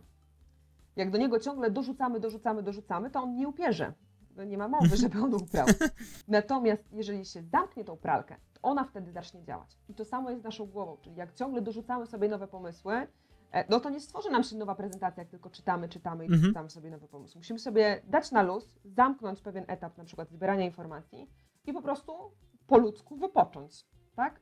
Dać sobie Mhm. pewien czas na mm, wypoczynek, przestać myśleć o tej prezentacji i nasz mózg będzie działał w tle i on nam sam podsunie za jakiś czas rozwiązania, gotowe struktury, gotowe pomysły. Przecież y, wszelkie też rozwiązania, czy fizyków, czy chemików, powstały czasami na zasadzie właśnie tego, że oni w tym momencie odpoczywali, tak? Mhm. Wyporność. Po prostu ktoś się kąpał w wannie i wpadł na pomysł, że o kurczę, jest taka siła, która tutaj wypiera w trakcie y, wodę Tak. czy jakieś przedmioty. E, Ze spadającym jabłkiem, tak? Jeżeli chodzi o grawitację również, to ktoś sobie leżał pod drzewem, pod drzewem i jabłko na niego spadło, więc teoria grawitacji powstała. Więc musimy Mhm. sobie po prostu, ja wiem, że to jest trudne we współczesnych czasach, ale musimy sobie dać czas na odpoczynek, bo wtedy po prostu na, nasz mózg też, też pracuje i też nam podsunie różnego rodzaju ciekawe pomysły i rozwiązania. Mhm. To ja na ostatniej prezentacji właśnie e, zauważyłem, że na sali jest tablica e, magnetyczna. No. I ja robiłem prezentację o event stormingu Mhm. i pomyślałem, mam kilka karteczek, zacznę to przyklejać. I właśnie zrobiłem taki, to było bardzo spontaniczne i powiedzmy, ja tego nie planowałem wcześniej, zrobiłem to klejenie, powiedzmy, na tej tablicy. I właśnie kolega też był, też prelegent i mówił, że to było super, Ha, to, no że ja widzisz. pokazywałem, nie? No, no. I, i, i- I że powinienem to wykorzystać. Jasne, jasne. A w ogóle niektórzy mają tak, e, nie wiem, czy ty też tak masz, ale niektórzy mają tak, że na najlepsze pomysły na przykład wpadają pod prysznicem. Bo wiesz, jesteś wtedy na maksa rozluźniony, już nie myślisz o robocie, a i tak w momencie ciach, coś ci wpada do głowy. Nie? Bardzo dużo Tak, moich tak. znajomych tak ma. Czasem, czasem po prostu coś wlatuje samo, nie Tak. wiadomo skąd. Tak, tak. A ono tam wcześniej było, bo na przykład zebrałeś jakieś informacje, Mhm. czytałeś, wiedza, doświadczenie i tak dalej, ale nie miało czasu wypłynąć, że tak powiem, tak? A dopiero w trakcie prysznica, jak nic innego nie robiliśmy, nic, o niczym innym nie myśleliśmy, jest chwila spoczynku, to mózg się Mhm. dobija z tą myślą i, i wtedy, wtedy wchodzimy na fajne pomysły. Jak się powinien prelegent zachowywać na scenie? Jakieś poprawne zachowanie? Bo słyszałem, Mhm. że nadmierne chodzenie jest złe, stanie w miejscu jest złe i już teraz po prostu tak naprawdę nie wiem. Jasne. To może tak, y, jak się powinien zachowywać? Kulturalnie. Może w ten sposób zacznijmy. Natomiast no, właśnie są różne szkoły, tak jak mówisz, stać w miejscu, chodzić, nie chodzić. E, Ja w moich prezentacjach i w tym, jak szkole ludzi, staram się stawiać na naturalność. Czyli jeżeli ty się Mhm. dobrze czujesz raczej stojąc w miejscu, to już stój w tym miejscu. Mów merytorycznie, mów wyraźnie, łap kontakt z publicznością, ale już stój w tym miejscu. Byleby, wiesz, nie za amboną, jakąś nieschowany Mhm. za ścianą, ale już stój. Jeżeli lepiej się czujesz chodząc i gestykulując, no ja tak mam, no to chudź i gestykuluj. Czasami ewentualnie warto jest to troszeczkę zmniejszyć, bo na przykład ja miałam taki problem, że tak bardzo nagestykulowałam, że to rozpraszało publiczność, więc musiałam na Mhm. przykład nad tym popracować. Już dzięki Bogu aż tak te, tego nie robię. Natomiast dużo osób ma tak, że aż przesada z tą gestykulacją, więc wtedy po prostu lekko pracujemy na tym, żeby tą gestykulację zmniejszyć. E, I, I to są takie rzeczy, które, wiesz, delikatnie tylko się niweluje, ale nie zmieniamy totalnie osobowości człowieka w stylu, skoro zawsze stałem w miejscu, to teraz zacznę chodzić po scenie. No nie, no to w ogóle to, to, to nie zadziała, bo ktoś się będzie z tym czuł źle, a publiczność na poziomie podświadomym po prostu to wyłapie. Jest też coś takiego, co myślę, że fajnie pomoże w odpowiedzi na Twoje pytanie. Jest coś takiego jak neurony lustrzane. To są takie elementy w mózgu, zarówno u ludzi, jak i u małp człowiekokształtnych, które pomagają nam z jednej strony wczuwać się w emocje innych. To na tym polega empatia, że się wczuwamy w emocje innych, między innymi Mhm. na podstawie neuronów lustrzanych, ale też y, w pewien sposób odzwierciedlamy te emocje innych. Czyli jeżeli na przykład człowiek, y, który występuje na scenie, uśmiecha się, to człowiek w pierwszym rzędzie, prędzej czy później, też zacznie się uśmiechać. A jeżeli Aha. człowiek w pierwszym, y, jeżeli człowiek, który występuje na scenie, będzie patrzył w podłogę, sam będzie zbyt zestresowany, będzie bardzo zestresowany, będzie smutny Mhm. czy ponury, to idąc od pierwszego rzędu, ci ludzie w pierwszej kolejności też to załapią, potem drugi rząd, trzeci rząd i tak dalej, to się nam będzie roznosiło jak zaraza niestety.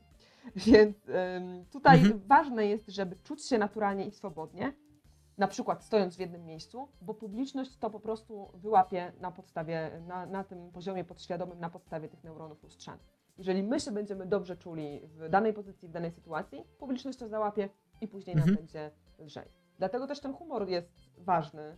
Jeżeli dobrze się czujemy z jakimś opowiadaniem żartów czy wtrącaniem anegdot, to po prostu to róbmy. Nam będzie weselej, ludziom w pierwszym rzędzie będzie weselej, potem drugi, trzeci, Mhm. czwarty rząd to łapie i wtedy cała publiczność jest również za nami, murem i, i razem z nami chce współpracować i brać udział w tej prezentacji. A jeżeli nie czujemy się dobrze z opowiadaniem żartów i nasz żart będzie sztywny i suchy i, i w ogóle sami nie będziemy z niego zadowoleni, to publiczność też to wyłapie właśnie, tak Mhm. jak mówię, na podstawie y, tego, jak działa nasz mózg. To też y, wielokrotnie biolodzy i psychologowie udowadniali, że rzeczywiście tak to działa. I tak jak mówię, to ciekawe nie tylko u ludzi, ale też u małp człowiekokształtnych, więc nie, nie zawsze trzeba się porozumiewać z słowami. Dokładnie. To generalnie gestykulacja też ma Tak. duże znaczenie podobno. W zależności od tego, jak po prostu operujemy tutaj naszymi kończynami górnymi, to ludzie różnie mogą nas odbierać. I to, ale to jest Tak. generalnie tematyka na tak naprawdę na osobną rozmowę, tak, myślę. Tak, tak. Ja w ogóle robiłam oddzielny webinar na ten temat, przez godzinę o tym opowiadałam. Mhm. Jeszcze wisi u mnie na fanpage'u. Swoją drogą polecam. e, Fanpage o oryginalnej nazwie Anna Prończuk-Omiotek. Bardzo Mhm. oryginalnie. Także gdzieś tam w wideo, w mm, plikach powinno, znaczy wideo w nagraniach powinno być e, to nagranie. Ja mam takie tak, pytanie, takie dziwne bym powiedział teraz. Okej. E, mi się tak marzy, żeby na przykład e, dojść do takiego poziomu, jeżeli chodzi o prezentację, że ja bym po prostu kontrolował wszystko. Mhm. Kontrolował tak naprawdę, powiedzmy, e, może niekoniecznie zachowanie ludzi, ale reakcje ludzi, kontrolowałbym po prostu, jak to wszystko przebiega. Czy w ogóle jest to możliwe, coś takiego? Dojść do takiej, nie wiem, wprawy? Albo może to są ogólnie moje jakieś chore wyobrażenia. E, też tak miałam. Naprawdę, też tak miałam, że chciałam kontrolować wszystko, co się dzieje na scenie, natomiast e, ja jestem optymistką zwykle, ale na to pytanie odpowiem, Mhm. że się nie da tego zrobić. Nie da się w 100% kontrolować tego, co się e, zadzieje na sali szkoleniowej. Mhm. I niestety jedynym najlepszym, niestety, niestety, jedynym najlepszym rozwiązaniem jest, żeby tą kontrolę odpuścić. Ja wiem, Aha. jak to jest cholernie trudne, bo to nie jest łatwe zadanie, że wiesz, pyk i w ogóle odpuszczam kontrolę i w ogóle nie. E, Ale trzeba tą kontrolę odpuścić, bo po prostu będzie łatwiej. I teraz powiem, w jaki sposób moja zmiana zaszła. Ja kiedyś chciałam rzeczywiście kontrolować wszystko, co się dzieje na scenie. Jak nawet robiłam super, super prezentację i widziałam, że jedna osoba w ogóle Mhm. siedziała i była mega, mega niezadowolona, to się tym strasznie przejmowałam. Bo w ogóle, wiesz, no ja widzę, że większość grupy jest zadowolona, ale jednej osobie się nie podoba. I od razu, Mhm. wiesz, fiksowałam się na tym, a co było zrobione źle, a co mogłam zrobić lepiej, a w ogóle dlaczego tej osobie się Dokładnie. nie podoba. Nie? I, I fokusujesz się na tej jednej osobie na przykład, której się nie podobało, zamiast fokusować się na tych osobach, którym się rzeczywiście podobało i którym dałeś wartość w trakcie prezentacji. Mhm. No i to właśnie jest to, ten cały klucz, żeby się jednak skupiać na tych osobach, którym dałeś wartość, którzy są zadowoleni i od nich czerpać informacje, feedback, jakąś informację zwrotną i nie starać się kontrolować całej sali. E, Jak, jak się tego wyzbyłam? Pytałam rzeczywiście tych osób, którym się nie podobało, co jest nie tak. I często te odpowiedzi, które dostawałam, były tak zaskakujące, że stwierdziłam, że no, nie mam totalnie na to wpływu i w ogóle nie ma sensu się tym przejmować, bo odpowiedzi Mhm. były różne. Ludzie mogą mieć swoje powody w stylu, no nie, nie to, że na przykład ktoś siedzi i, i jest smutny i wydaje się, że mu prezentacja się nie podoba. A może się okazać, że to wcale nie jest to, że prezentacja mu się nie podoba, tylko na przykład myśli o tym, że jutro ma ważną rozmowę z szefem. Tak. Albo y, na przykład za chwilę musi pojechać do chorej babci. Albo przed chwilą wydarzyło się coś innego, co totalnie nie ma związku z prezentacją, a ja tu bym chciała skontrolować całą salę i chciałabym, żeby ta osoba też była zadowolona. No nie da się tak. Natomiast da się z kolei wpływać w pewien sposób na salę szkoleniową, na ich reakcję. Nie na 100%, Mhm. nie to, że zawsze, wiesz, zawsze jeżeli zrobię sytu- w sytuacji A, zachowam się tak, to będzie reakcja B, no, aż tak to się nie da. Natomiast można w pewien sposób przewidzieć, w jaki sposób e, reszta, e, w jaki sposób publiczność się za- zachowa, Mhm. w jaki sposób te, te, te, osoby na sali się zachowają. Myślę, że tutaj fajnym mm, przykładem, to odeślę do nagrania, do, do wideo, fajne przykłady podawał Sławek Sobutka w trakcie Mhm. wywiadu, który z nim przeprowadziłam właśnie w czerwcu, więc dość niedawno. Sławek tam opowiadał, jakie on na przykład triki stosuje. Co jeżeli on zastosuje daną metodę, jak zwykle publiczność reaguje. I to już jest kwestia treningu, praktyki, praktyki, jeszcze raz praktyki, testowania, nie bania się, a jak nam coś nie wyjdzie, no to co się sta- stanie? Nic takiego Mhm. się nie stanie, tam nikt nas nie zje, nie zabije, więc po prostu kwestia treningu i sprawdzenia, co w moim przypadku działa i co w przypadku danej grupy docelowej działa. Polecam, polecam obejrzeć ten wywiad mój ze Sławkiem Mhm. Bardzo dobry, bo, bo, bo, bo oglądałem w zasadzie. O, widzisz, I super. Mi kilkakrotnie zdarzyło się tak, że, że chciałem, po prostu rzucałem pytanie do, do osób i cisza. I nikt nie odpowiadał. Jasne. I co, i co wtedy No. zrobić? No, no, no, to jest właśnie wyzwanie, ale popatrz, dlaczego oni nie odpowiadają. Może być cała masa powodów. Nie mówię, że tak było w Mhm. swoim y, przypadku, ale zobacz, mogło być tak, że ktoś wcześniej, prezentację wcześniej ich tak zanudził, że oni w ogóle już mają dość, w ogóle Aha. mów do nas, ale nie pytaj nas o nic, nie? na takiej zasadzie. Może być też tak, że w ogóle pytanie do nich nie trafiło. Może być tak, że nie usłyszeli tego pytania, bo na przykład Mhm. e, nie wiem, był hałas na sali, były jakieś czynniki zewnętrzne, na które nie miałeś wpływu. Więc e, rzeczywiście taka głucha cisza to jest bardzo stresująca sytuacja, natomiast możesz nie mieć na to po prostu wpływu i trzeba iść dalej z tematem, odpuścić albo cisnąć. Mhm. To zależy jaka jest grupa docelowa. Czasami możesz po prostu zadać to pytanie jeszcze raz i się uśmiechnąć i powiedzieć, że czekasz na odpowiedź liczysz na to, nie zaczniesz dalej, dopóki nie uzyskasz Tak. chociaż jednej odpowiedzi. Nie? Dokładnie. Tylko bez też takiego ciś, ciśnięcia tej publiczności tak mega, mega na siłę, ale w formie żartobliwej sprawdza się. Polecam, też Mhm. tak robię. Jak słyszę ciszę, to lekko staram się e, wymusić to w pewien zabawny Mhm. sposób, żeby jednak e, zaktywizować tą publikę. Ale właśnie, a propos zaktywizowania, to najlepszą Tak. formą aktywizacji jest e, zachęcenie do ludzi, żeby wstali, zrobili jakieś ćwiczenie. Czy w miejscu nawet stojąc, ale żeby przestali siedzieć na tych krzesełkach, bo już tam, wiesz, prawie przyrośli przez całą konferencję, już prawie korzenie w- wrosły już w podłogę. Trzeba ich zachęcić, żeby jednak wstali. No ale nie przy każdej prezentacji jest to możliwe, Tak, nie tak. każdej prezentacji da się to zrobić, bo tematycznie może to nie pasować. Ja mam taką łatwość, że przy szkoleniach z wystąpień publicznych da się dużo rzeczy na stojąco przetrenować, więc Mhm. mogę, jak widzę spadek energii, to mogę ludzi zachęcić do tego, żeby zrobić jakieś ćwiczenie.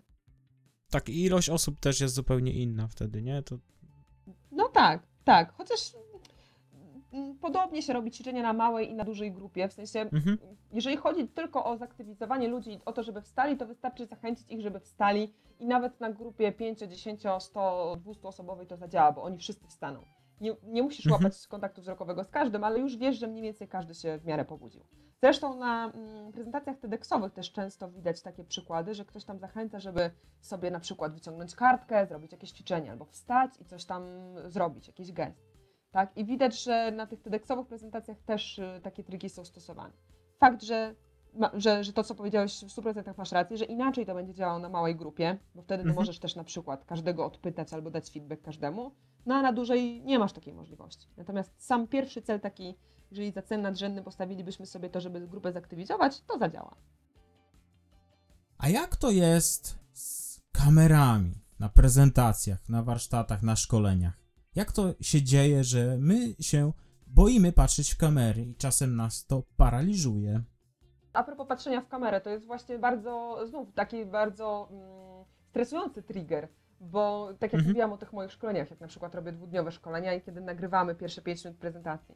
No, kiedy mówię wszystkim na początku, że będziemy sobie trenowali te pierwsze 5 minut, to jest spoko, dobra, przetrenuję przed grupą. Nie, niektórzy mają mniejszy stres, inni większy, ale jakoś będzie. Ale jak ja w przerwie wyciągam statyw, rozkładam ten statyw i rozkładam kamerę, to jest takie yy, to będzie nagrywane. Aha. I widać od razu niektórzy bledną, bo, bo nie wiem czemu, ale bardzo, bardzo boimy się tego oka kamery, że zostanie to, wiesz, znaczy nie wiem czemu, no domyślam się czemu i, i czytałam część badań, ale nie, nie, nie każdy to potwierdza, natomiast Mhm. boimy się tego, że to, wiesz, zostanie zapisane na wieki na tym dysku i po prostu Tak. zostaniemy, z, ym, po prostu ktoś nas zbłaźni, czasami się zbłaźnimy, nie? więc obawiamy się czegoś Jak takiego. coś Jak coś trafi do internetu, to już nie zniknie. tak, to dokładnie, tam się mówi. dokładnie. No, ale no, to, to, to da się też to opanować. Jaki był twój pierwszy event, który organizowałaś? czasy prehistoryczne, muszę sobie przypomnieć dawno, dawno temu. E, To najpierw bardzo odległy event. Pierwszy event, który organizowałam, to e, była ósma rocznica ślubu moich rodziców. Aha, Naprawdę. W wieku 8 lat zorganizowałam im przyjęcie e, z 8 czy tam 9 lat. Zorganizowałam im przyjęcie z okazji ich ósmej rocznicy ślubu. Więc zrobiłam mini bankiet. Pamiętam wtedy kroiłam jabłka, tak, były owoce i jakieś prezenty z tej okazji i tak, i świętowaliśmy. Więc w ogóle dawno temu zaczęłam organizowanie eventów. Natomiast później e, wiadomo jakieś tam rzeczy w szkole, czy, mm, czy w szkole, czy na studiach czy w liceum. Natomiast taki największy event, już taki większy event, bardziej mm, bym powiedziała biznesowy, który organizowałam, to było mniej Mhm. więcej na drugim albo trzecim roku studiów. Nazywało się to konferencja Network Session Lublin.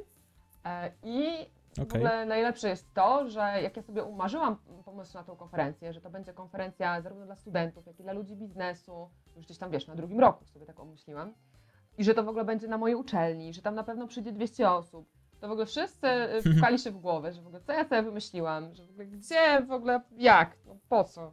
No, na pewno tak nie będzie. Mhm. I, I wiesz, i ludzie oczywiście gdzieś tam z zewnątrz mówili, że się nie da. Natomiast e, dało się, bo zapisało się tam, już nie pamiętam ile dokładnie, ale kilkaset osób się zapisało. Przyszło rzeczywiście tyle, ile chciałam, bo ponad 200. Zaprosiłam prelegentów nie tylko z e, Lublina, ale Mhm. też e, blogerów z Warszawy. Była Ilona Patro, ona swego czasu była właśnie bardzo rozpoznawalną blogerką. Był ten facet, Boże, teraz sobie zapomniałam, mm, nie z Matura to Bzdura, tylko z innego podobnego kanału Mhm. no nie mogę sobie teraz przypomnieć, ale w każdym razie było kilku takich właśnie bardzo rozpoznawalnych blogerów, którzy przyjechali w ogóle na tą moją uczelnię gdzieś z różnych miast Polski, z, z Warszawy, z Krakowa. Trochę chyba też traktowali to jako egzotykę, bo jak ich potem zabrałam na obiad, to się dowiedziałam, że no pierwszy raz jesteśmy w Lublinie, jak ktoś nas zaprosił, to stwierdziliśmy, że przyjedziemy. Więc okej. Więc wiesz, no takie, takie wydarzenie, gdzie każdy inny myślał, że to w ogóle to się nie uda i że to jest bez sensu, ale ja widziałam w tym wyższy cel, żeby rzeczywiście promować taką wiedzę marketingową, nie tylko e, na podstawie doświadczeń lubelskich, ale doświadczeń z różnych miast, bo każdy z nas je, żyje w trochę innym społeczeństwie, w innym środowisku, ma inne doświadczenia. Więc taka wymiana wiedzy wydawała mi się bardzo kluczowa. Dodatkowo też zaprosiłam taką organizację BNI i, i była taka sesja networkingowa, gdzie można było się właśnie poznać, zapiczować, tak, więc zapoznać się w postaci takich krótkich swoich wystąpień jeden do jednego. I można było po prostu w miłej atmosferze też spędzić czas z ludźmi, którzy mają ciekawe zainteresowania. I w ogóle fanpage tego Network Session Lublin do tej pory jeszcze jest, tam się już nic nie dzieje, Mhm. natomiast ja to uważam za jeden z takich moich pierwszych sukcesów, jeżeli chodzi o organizowanie eventów. Tak, właśnie mi uświadomiłaś, że y, orga- jestem współorganizatorem jednego dużego eventu, Mhm. mianowicie ślubu. Wcześniej w ogóle nie myślałem o tym jako o evencie, No tak, no tak. ale jak sobie uświadomię, ile tam tego wszystkiego było po prostu do przygotowania, to myślę, że organizacja konferencji nie wymaga tyle. Panie, drugi etap. Ja wiem, ślub y, miałam później zdecydowanie niż ten, ten event, ale ja myślałam, że z racji tego, że mam już tyle doświadczeń w organizowaniu wydarzeń, to zorganizowanie ślubu to będzie pikuś. I trochę się myliłam, bo było łatwiej niż gdybym zaczynała od zera, bo zorganizowałam ślub w pół roku, znaczy zorganizowałam, no nie sama, no z mężem. Natomiast zorganizowaliśmy Mhm. ślub w pół roku, więc relatywnie i tak krócej niż wszyscy, którzy organizują ślub w dwa lub trzy lata. My się ogarnęliśmy w pół roku. Była decyzja, to pach, pach robimy. Ale naprawdę dużo jest przy tym pracy, więc to też jest gruby event. Tak. Naprawdę. Dla, jak, dla mnie to był wtedy mniej więcej drugi etap. Przez trzy miesiące, jak już było tak naprawdę intensywnie, to wracałam z roboty i praktycznie drugi etap robiłam. Praca, którą sobie sami zadajemy tak naprawdę. Tak, tak. A można było nie brać ślubu, cholera, nie? Kto wiedział? Tak, tak.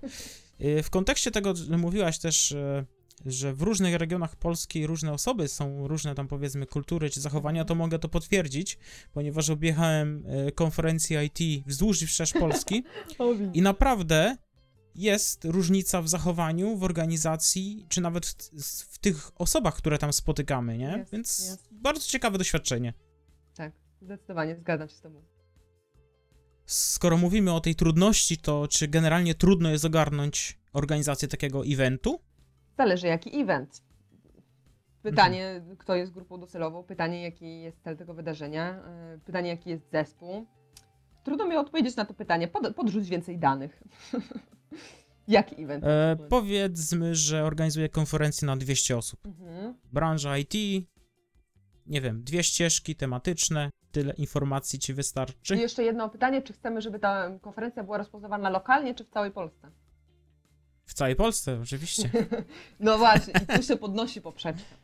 Bo... Poprzeczka się Tak, podnosi. zdecydowanie, bo jeżeli to miała być to konferencja lokalna, to powiedziałabym, że pierwszy event byłby relatywnie prosty, kolejne każde z Mhm. doświadczeniem są coraz prostsze. Ale jeżeli rzeczywiście mamy ambicje ogólnopolskie, albo międzynarodowe, albo globalne, no to tu już poprzeczka się zdecydowanie podnosi, bo zwiększa się liczba rzeczy, które trzeba skoordynować. Chcemy też pewnie zaprosić gości z zewnątrz, więc konieczne jest załatwienie na przykład, po pierwsze w ogóle załatwienie prelegentów, potem załatwienie im noclegów, pomóc w logistyce, przetransportowaniu się chociażby z tej Warszawy do, do Krakowa, do Lublina czy do jakiegokolwiek innego miasta. Więc tutaj Mhm. po prostu zwiększa się liczba czynników, na, o które trzeba zadbać. I znów zespół i em, doświadczenie tego zespołu. To tak jak w skramie, tak? Jak sobie szacujemy taski Mhm.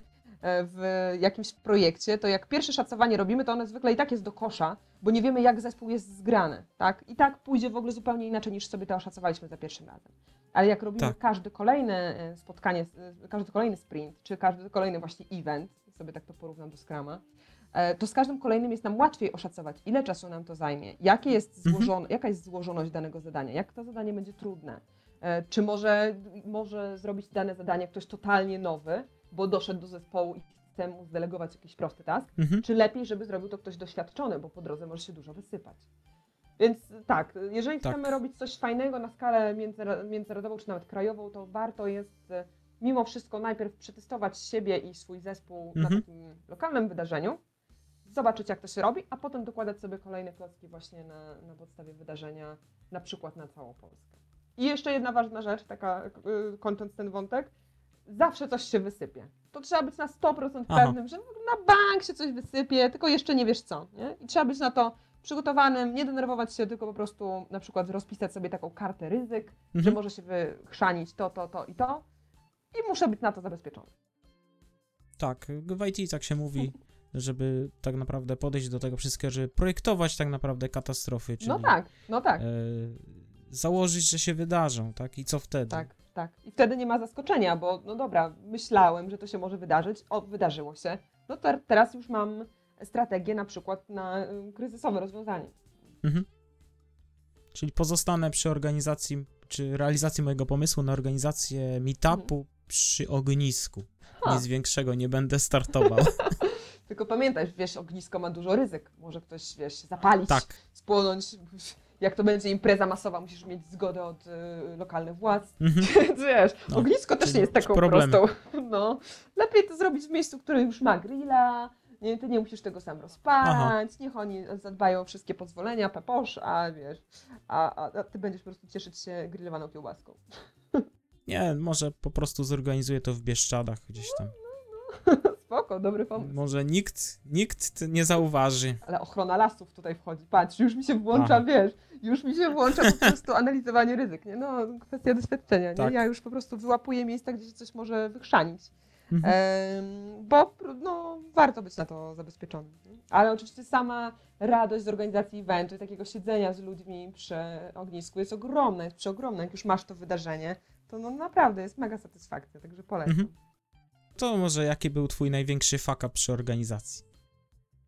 Mogę podać fuck up najpierw przy wystąpieniach, bo przy organizacji chwilowo mi się nic nie, Możesz. nie nasuwa. Jak robiłam e, drugie w życiu moje takie wystąpienie zawodowe, czyli to już nie była ani uczelnia, ani żadne tam koło naukowe, tylko już byłam oficjalnie pracownikiem firmy XYZ, e, i miałam, Mhm. e, miałam wystąpić biznesowo, no to pierwsze wystąpienie było super. W ogóle wychodzę, ja, młody menadżer, pięknie mi idzie ta prezentacja. Myślę, świetnie, no ja to mam dar, nie? Do, druga na pewno pójdzie równie świetnie. Tylko, że nie pomyślałam o tym, że miałam po prostu szczęście początkującego i ta pierwsza prezentacja poszła mi tak dobrze, bo się nie przejmowałam tym, jak mi pójdzie, bo szłam trochę tak na flow. Byłam oczywiście też przygotowana, ale miałam takie szczęście początkującego. Natomiast przy drugiej prezentacji, jak sobie możesz pomyśleć, co można położyć w prezentacji, ile jest różnych czynników, to ja położyłam wszystko. Równo. Każda, Mhm. każda rzecz. Od słabego wstępu, komputer mi zadziałał, ale wstęp był słaby. Nie przetestowałam sobie, jak na tej scenie stać, więc przez większość prezentacji rzutnik walił mi w oczy tak, że nie widziałam totalnie nic.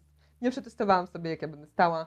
W międzyczasie się zestresowałam. W międzyczasie jeszcze ktoś zauwa- pewnie Mhm. też zauważył, że się zestresowałam, więc z tyłu sali w ogóle zaczęli gadać. Pamiętam do tej pory tych trzech panów, którzy siedzieli, siedzieli tak w prawym kącie sali, zaczęli mi gadać. Ja nie wiedziałam, co się w takiej sytuacji robi. Próbowałam ich uciszyć, czego się nie robi jako prelegent. W ogóle nie robi się tego nigdy, a ja oczywiście to zrobiłam. To podziałało na 30 sekund, a potem panowie zaczęli jeszcze głośniej gadać, więc ja się znowu nakręciłam ze stresem. Long story short, y, położyłam tą prezentację totalnie, zeszłam stamtąd ze spuszczoną głową. Tych braw to tak, wiesz, były takie Mhm. trzy klaśnięcia nie? i do widzenia. Aha. Więc, y, więc naprawdę y, położyłam tą prezentację totalnie, ale też wyciągnęłam z tego wnioski, bo najpierw sama sobie przeanalizowałam, co zrobiłam źle, potem zapytałam innych, jak już dotarłam do tego, że no dobra, trzeba się nauczyć na swoich błędach. Więc potem, potem już z każdym razem starałam się dowiedzieć, jak na przykład w takich sytuacjach się zachowywać. Czytać różnego rodzaju książki, Mhm. wiedzę w internecie. Wtedy jeszcze YouTube nie było aż tak modne, więc raczej wiedzę czerpałam Tak. z książek i ewentualnie z artykułów w internecie. Więc po prostu na własnych błędach się nauczyłam. Ale to też jest tak właśnie ciekawe, co można sobie zastosować u siebie, że często jak nam super pójdzie pierwsza prezentacja, to nie znaczy, że nie trzeba drugiej trenować. To w ogóle totalnie, totalnie nie. Dokładnie. Bo to nas może tylko zgubić. Miałem taką samą sytuację, że pierwsza mi poszła w miarę dobrze, okej, No. byłem pewny siebie i... No niestety, kolejna na przykład już nie była tak dobra. No właśnie, no właśnie, bo my wtedy myślimy, że jesteśmy bogami świata i w ogóle, kurczę, ja to umiem w prezentacji, nie? A to Mhm. niekoniecznie. nie zawsze. Niekoniecznie. Nie zawsze tak jest. Od- To jaki no event... właśnie. Okej, Właśnie chciałam do tego nawiązać, a tam o tym evencie. Co nic mi nie No to- to przychodzi, jaki? nic mi teraz nie przychodzi do głowy, ale na pewno były różne takie fakapy w stylu, że e, było za mało ludzi, że sobie szacowałam, że będzie setka, a było połowa tego. Jakiś sprzęt się wychrzanił, raz nie mieliśmy prądu, bywa, wszyscy prelegenci musieli nie dość, że mówić dwa razy głośniej, żeby ich było słychać, zanim ktoś w ogóle ten prąd ogarnie, to, to prezentacje wszystkie nie działały, nie? więc różne Mhm. takie, ale nie przypominam sobie, dzięki Bogu, e, może wszystko przede mną, ale nie przypominam sobie takiego eventu, który bym totalnie położyła, natomiast przypominam sobie różne takie, wiesz, błędy, fakapy, mm, Tak. no, no to zdarzają się, dlatego może też teraz jestem taka wyczulona na to, żeby po prostu takich rzeczy Mhm. unikać. Co aktualnie organizujesz w ogóle, tak powiesz coś? Tak, y, to mogę temat? zaprosić od razu na Lublin IT. Y, Już mi się oficjalnie przed tym, jak zaczęliśmy nagrywać, zgodziłeś, że będziesz prelegentem, więc tym bardziej zapraszam słuchaczy Twojego podcastu. Lublin IT to są takie wydarzenia dla lubelskiej branży IT i nie tylko. Wydarzenia, gdzie gromadzimy programistów, project managerów, testerów z różnych specjalności. Skąd w Mhm. ogóle taki pomysł? Wpadliśmy na ten pomysł z moim mężem, e, bo on też pracuje w branży IT akurat jako senior e, full stack developer. E, I zobaczyliśmy, że w Lublinie są wydarzenia dla frontendowców oddzielnie, dla javowców oddzielnie, dla dotnetowców oddzielnie. Każdy jakoś tak się zamyka w tej swojej społeczności. A czasami jest taka potrzeba, i w nas była taka potrzeba, i w Mhm. znajomych, jak pytaliśmy, jest taka potrzeba, żeby te społeczności miksować, żeby dzielić się tym doświadczeniem, żeby czasami ktoś na przykład w ramach egzotyki, realny przykład z eventu z, czerwcu, z czerwca, żeby ktoś opowiedział o Ruby on Rails, który nie jest jakiś mega popularnym językiem w Lublinie, Aha. ale ludzie chcą dowiedzieć się, jak ten w ogóle język działa, co w nim można fajnego zrobić. Więc robimy takie, takie wydarzenia, na których prezentacje mm, są z różnych tematów. Czasami jest jakiś motyw przewodni, na przykład dwie prezentacje z Java, trzecia z Ruby. Albo na przykład jedna Mhm. prezentacja z frameworka React, kolejna z Angulara, a trzecia w ogóle totalnie od czapy. E, Po to, żeby właśnie miksować te tematy, żeby dzielić się doświadczeniem, żeby tak trochę złapać lepszą perspektywę.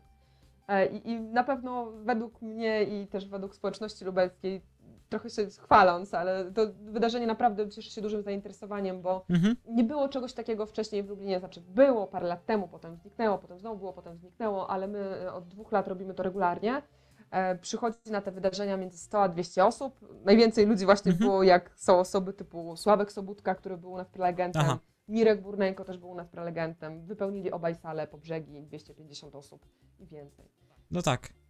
Także zapraszam, zapraszam, bo na pewno warto jest y, taką wiedzę, dzielić się taką wiedzą, ale też samemu poszerzać swoje Mhm. horyzonty.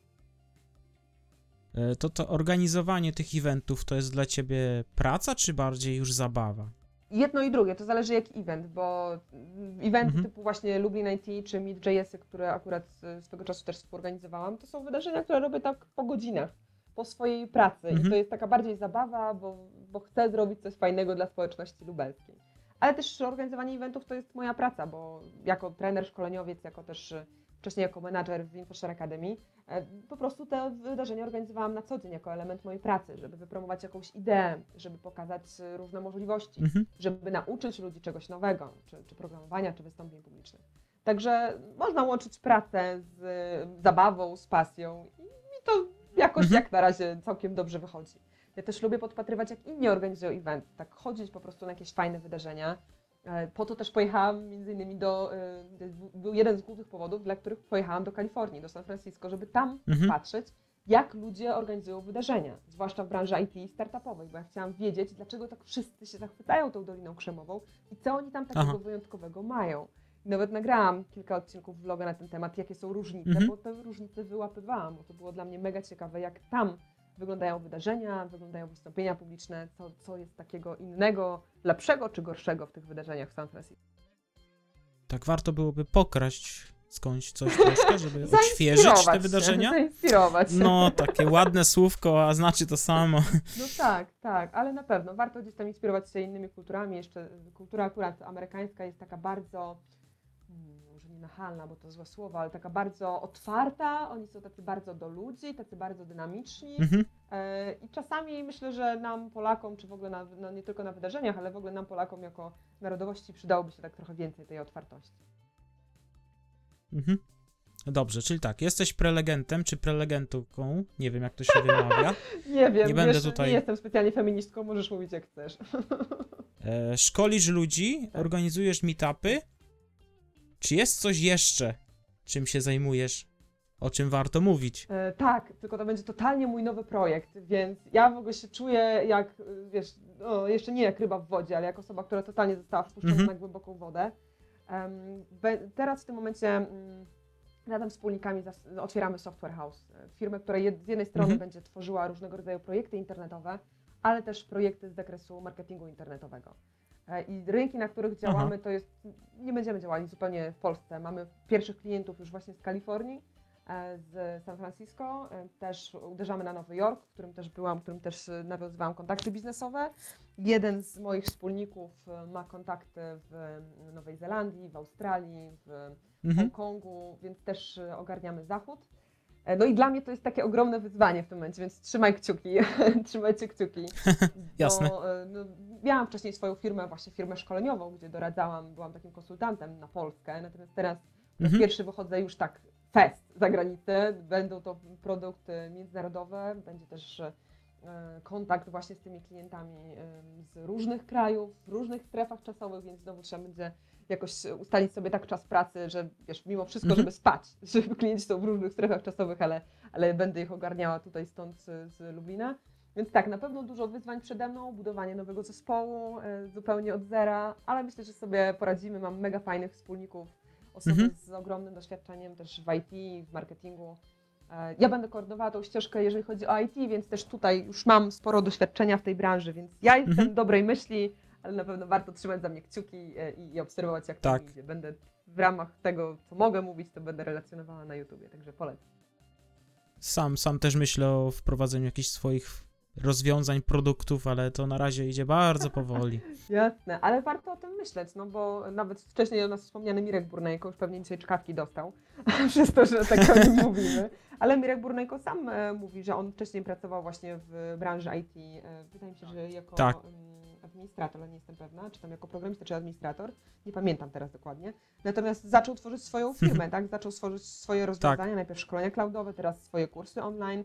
No i można to robić. Czasem można to godzić z pracą, czasem warto przejść w 100% na swój etat, ale warto spełniać się na różne sposoby. Ja w ogóle bardzo cenię takich ludzi, którzy robią coś poza pracą i w ogóle Ciebie mega, mega doceniam naprawdę, że robisz ten podcast, że próbujesz, testujesz różne możliwości, w tym mówisz o tym vlogu, że próbowałeś, więc naprawdę e, Tak, warto tak. te pasje rozwijać, bo, no bo zarabiamy, wiadomo, dla pieniędzy, dla pracy, ale warto też e, szukać takich rzeczy, w których będziemy się spełniali. Jeżeli w pracy się spełniamy, to mega fajnie, może warto też coś poza Mhm. pracą robić i, i różne rzeczy próbować i testować.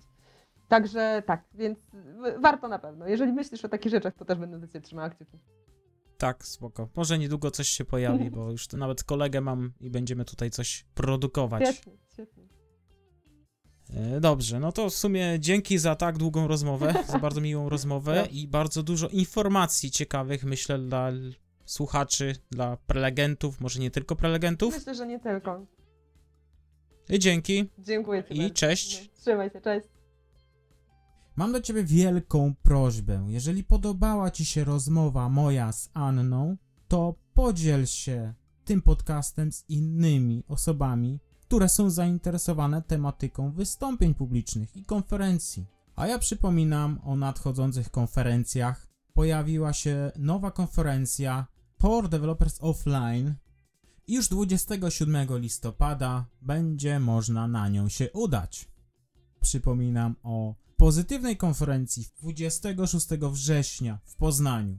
Na koniec oczywiście nie zabraknie autopromocji. Otóż będę miał przyjemność prowadzić warsztaty z Eventstormingu w Bielsku Białej już 14 września. A skoro mówię o Eventstormingu, to warto by wspomnieć o projekcie, który realizuję, mianowicie o szkole Eventstormingu, do której już dziś można zapisać się na, na newsletter, otrzymać porcję wiedzy. Zebrało się tam już ponad 140 subskrybentów. Myślę, że to szkolenie ujrzy światło dzienne. Oprócz tego zapraszam oczywiście na mojego bloga mrdev.pl, gdzie m.in. znajdują się posty z podcastów tych i poprzednich oraz posty z różnych innych ciekawych moich aktywności. Na dzisiaj to już tyle. Dzięki jeżeli Ci się podobało, podziel się tym podcastem wśród znajomych. Być może ktoś skorzysta. Dzięki, cześć, do usłyszenia.